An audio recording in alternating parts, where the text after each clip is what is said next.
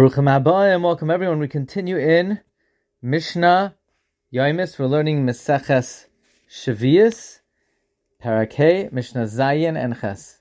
Now we're going to learn about other items that it might be a problem to sell during Shemitah.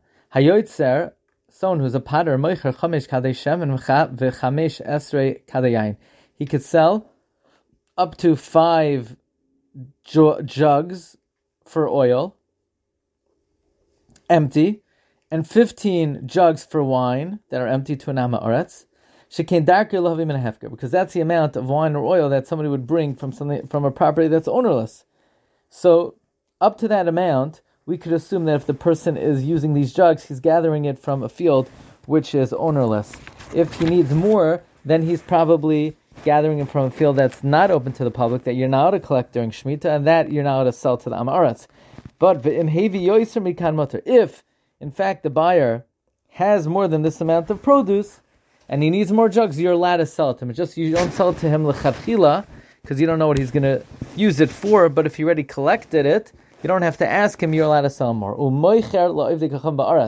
You're allowed to sell more than this amount of jugs for oil and wine to goyim who live in Eretz Yisrael because we're not worried they're going to sell it, go and sell it, resell it to an Amaretz. Uli Yisrael b'chutzarts, you're allowed to sell it to a Jew more than this amount in chutzarts, so we're not afraid he's going to bring it to Eretz Yisrael and sell it to another Jew.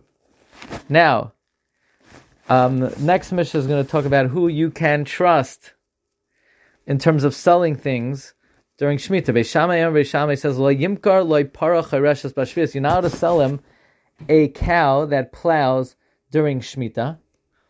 Uveis matirim. And Beis Hillel permits it. Why?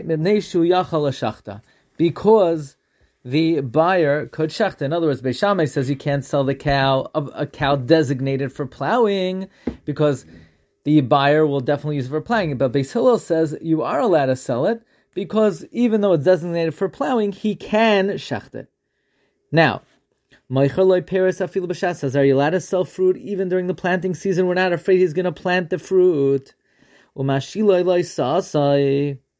You can lend him one sa,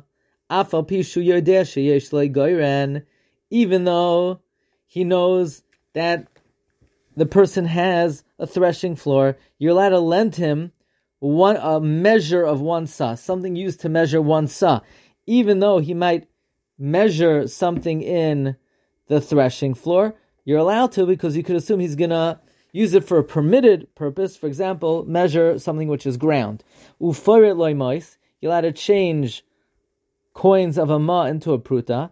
Even though he knows, even though you know that this person has workers who did work that you're not allowed to do during Shemitah, because he won't necessarily use that money to pay them. He may use the money for a permitted, permissible purpose.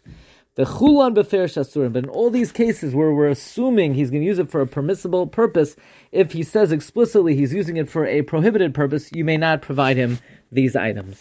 Wishing everyone a wonderful day.